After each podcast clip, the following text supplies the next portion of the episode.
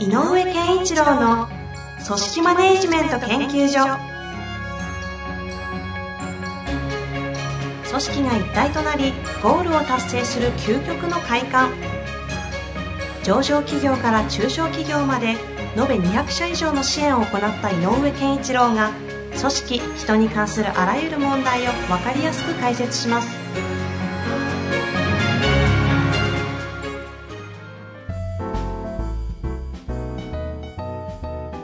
こんにちは、遠藤和樹です。井上健一郎の組織マネジメント研究所。井上さん、本日もよろしくお願いいたします。よろしくお願いします。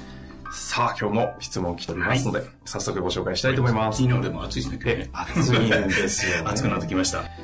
収録結構大変な時期になってまいりましたね。はい。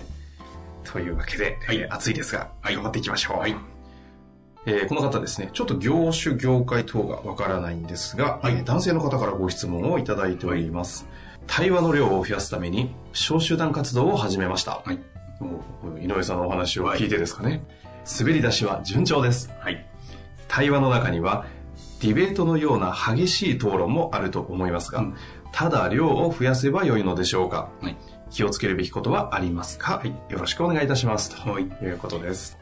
あのーこれね、えっ、と、明海カレッジでもいただいたやつなんですけどね。はいあのーえっと、その時にも答えしたんですけども、えっと、まあ、今日はね、少し時間があるので、えーゆっくりこう、いろいろ話したいんですけど、はい。はい。えっと、対話の、えっと、まずは、えっと、何でも、量と質で言うと、はい。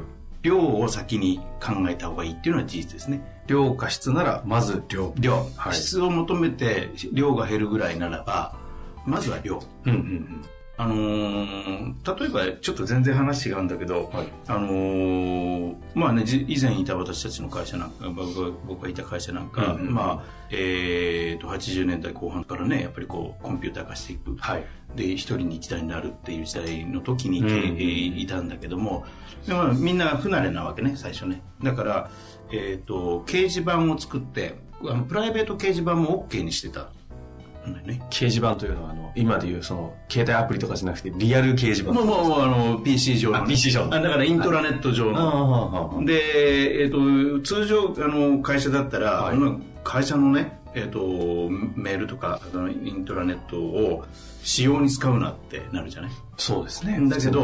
慣れさせるっていう目的で、えっ、と、プライドベプライベート掲示板を2年かな限定でやってたんだよね。へえ。それ、た、具体的には？例えば、あの、ハムスター生まれたんですけど、誰かいりませんか？本当にそういう感じ。で、何でもいいから。で、今日僕、あの、実は、あの、夜、バンドがあって、自分のバンド出るんです。どこどこ皆さん来てくださいとか、なんでもいいへだから変な話、こう、物々交換も起こってうんうんで、これ、通常で言うとダメだろうって話なんだけど、はいやっぱり何が言いたいかっていうと、触れさせるというか、ってことに対してはすごく重要。その場に参加させるって意味で、うん。うん。PC に触れさせるとか、うん当時で言えばね。ということで、対話は、まずは対話をするためには、量を増やすっていうことを先に考えた。この場においては対話量。うん、量を、まずね、で、ディベートみたいなことになっちゃっても構わないからうんうん、やればいいんじゃないかなと思いますね。ただ、でも、何のために対話するのかっていうのは最後には目的があるので、えっ、と、対話は何でしなきゃいけないかというと、はいコミュニケーション上の問題とだけえ捉えるんではなくて、うん。違うんですね。うん。あのー最近私が、あの、よく関係の質って言ってきたので、なんかこう、仲良くなったらいいのかなみたいな誤解を及ぼ及ぼすことが多く、ああでそういやそうじゃないのよと。仲良くなることはいいけど。いいけど、いいけど、それが目的ではない。うんで、えーっと、人間は個人的には関係性っていうのがもう5割以上のエネルギーがあるので、うんうん関係性を求めるんだけども、えっと、組織、えー会社は、えーやっぱり会社が掲げる目標を達成しなきゃいけないので、いやまあ、平たく言えば成果を上げるというか、いろんな意味の成果を上げる。うん売り上げだけじゃなくてね。成果を上げるための行動をしなきゃいけないので、うんうん。要するにこう、行動を作らなきゃいけないのよ。いい行動を。で、いい行動を作るために関係の質が大切だよって言っているので、行動に至らない関係の質はいい意味がないの。あくまでも良い行動を作るための作り出すための関係関係だから。っていうことで言うと、対話も同じ。対話によっていい行動が生まれないんだったら、単なる会話なのよ。そうそうか、そうか。茶の間会議と一緒になってしまうわけですね。だからやっぱり対話をした上で、えっ、と、より良い、より良くなるための行動につなげると。どんなことに関してもね。うん。っていうのが、やっぱり、えー、と皆さんがちゃんとこうイメージしてほしいので、対話が何の対話をしてるかっていうと、最終的にはどういう行動に移ればいいのかということを、に至ってるかどうかちょっとチェックしてほしいんですよね。そこが、あの、コミュニケーションというか対話の、こう、いい状態かどうかを測る。そう、質の方に行くとそこは大事。だから質で言うと、やっぱり大事なのは行動を作るので、えーどこに向かってという、えっ、と、ある意味ゴールとか、えっ、と、も、ね、目標とか、えーなんかこう、なんていうのかな、どこへ向かっていくかっていうね、えーものがまず皆さんでイメージできてますか？はい、はい。その対話がされてますか？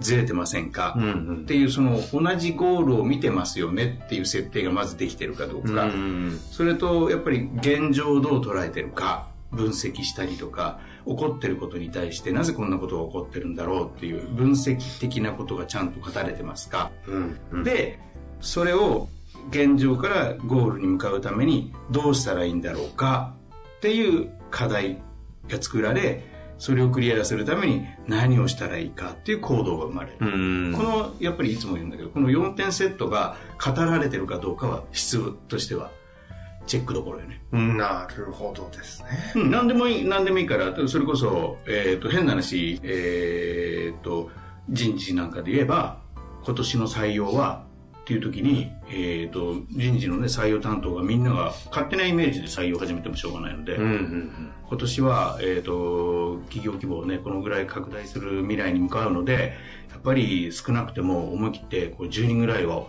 入れたいよと。うん。うん。っていうことで言うと10人入れるっていうゴールをみんなで見ないとダメで。でそのためにでもうん今売り手市場だし今年はうちクラスのうん企業規模だと、はいなかなか集まってこないよねと、うん。言うんだったら説明会は何何人集める説明会何回やらなきゃいけないかっていう現状分析が始まってでも説明会も単なる説明会じゃきっとダメかもねっていう課題が生まれてじゃあどうしようかって言ったらあじゃあ、えっと、私は今回社長にお願いしてこういうことについて話してほしいと言ってきますみたいなうん。ことをこう落としていくわけでしょ、そういうような対話を。うん、だからそれが、あのー常に、えっと、何かが起こった時に、えっと、僕たちが目指すゴールはどこなんだろうね。で大切にしなきゃいけないことは何だろうね。で現状どうなっていくかね。じゃあどうしようか。うん。っていうところがいつも語られてるかどうかはすごく重要かなと思います。その対話、どういう対話がいいかという観点で言えば今みたいなお話になってくるわけですね。うん、これが片面、片面。うんまだ片面ですか、うん、っていうのははい。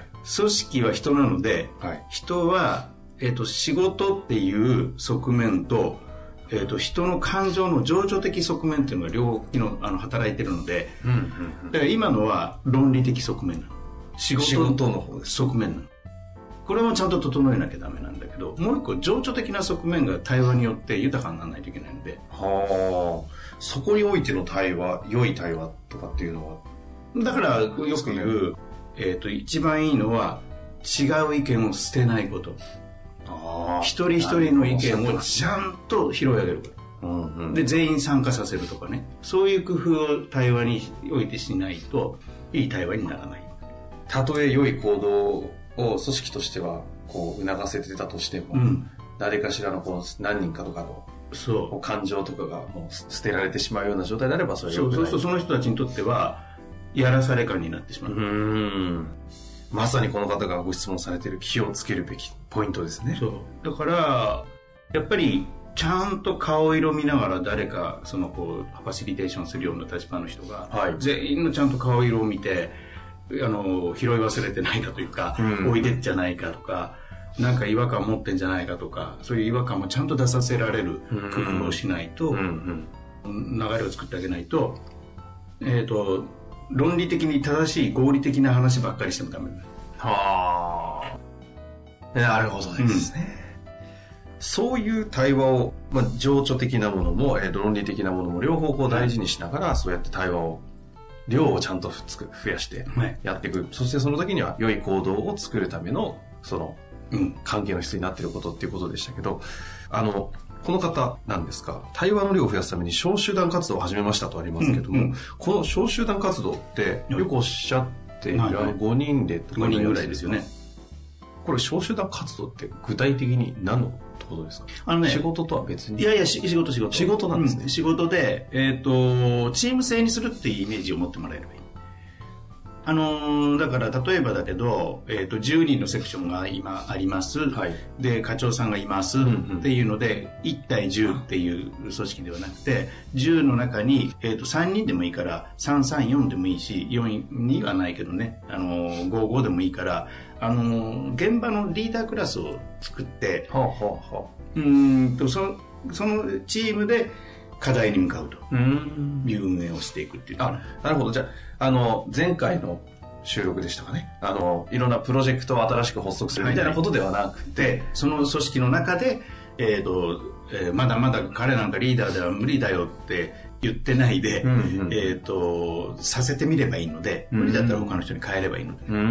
だから、リーダーを一人据えて、小集団で課題に向かう。っていうと、会話量が増えるので。ああ、そういうことだったんですね。うん、1対10のままだと、10の中での会話って限られるでしょ。うんうん、でも5にして、1から2人のリーダーにこういうことについて、えーと、それぞれ考えてこいっていうふうにやれば、5だったら会話っていうのすごくしやすいし、うんうん、あの捨てられることもないし、うんうん、1対10だと1が 1, の1が決めたものを10が実行するみたいな形になってしまうので、うんうん、やっぱりあの対話はどうしても減ってしまう。はあそういうことか。うん。あそれでこのご質問だったわけですね。そう。でやり始めたんだと思う。やり始めたら対話が増えてきたぞと。さすやっぱり対話が増えてきたなと。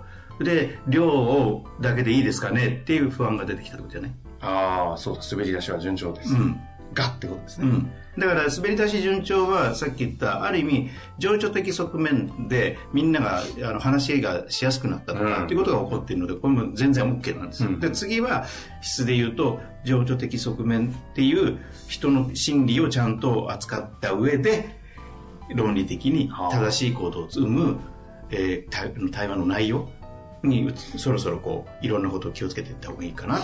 じゃああくまでその視点が大事なのでやり方としては、そのディベートだろうが、うん、その、なんかグループワークなのか、わかんないんですが、何でもいいわけですね、うん。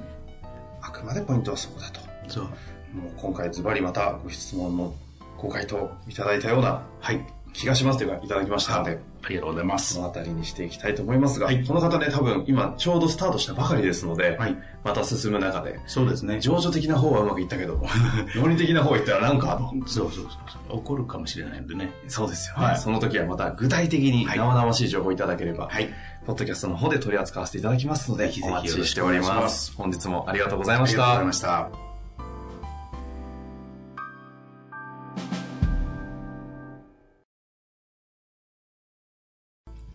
の番組はいかがでしたか？番組では井上健一郎への質問を受け付けております。ウェブ検索で人事明快と入力し、検索結果に出てくるオフィシャルウェブサイトにアクセス。その中のポッドキャストのバナーから質問フォームにご入力ください。また、オフィシャルウェブサイトでは無料メルマガや無料動画も配信中です。ぜひ遊びに来てくださいね。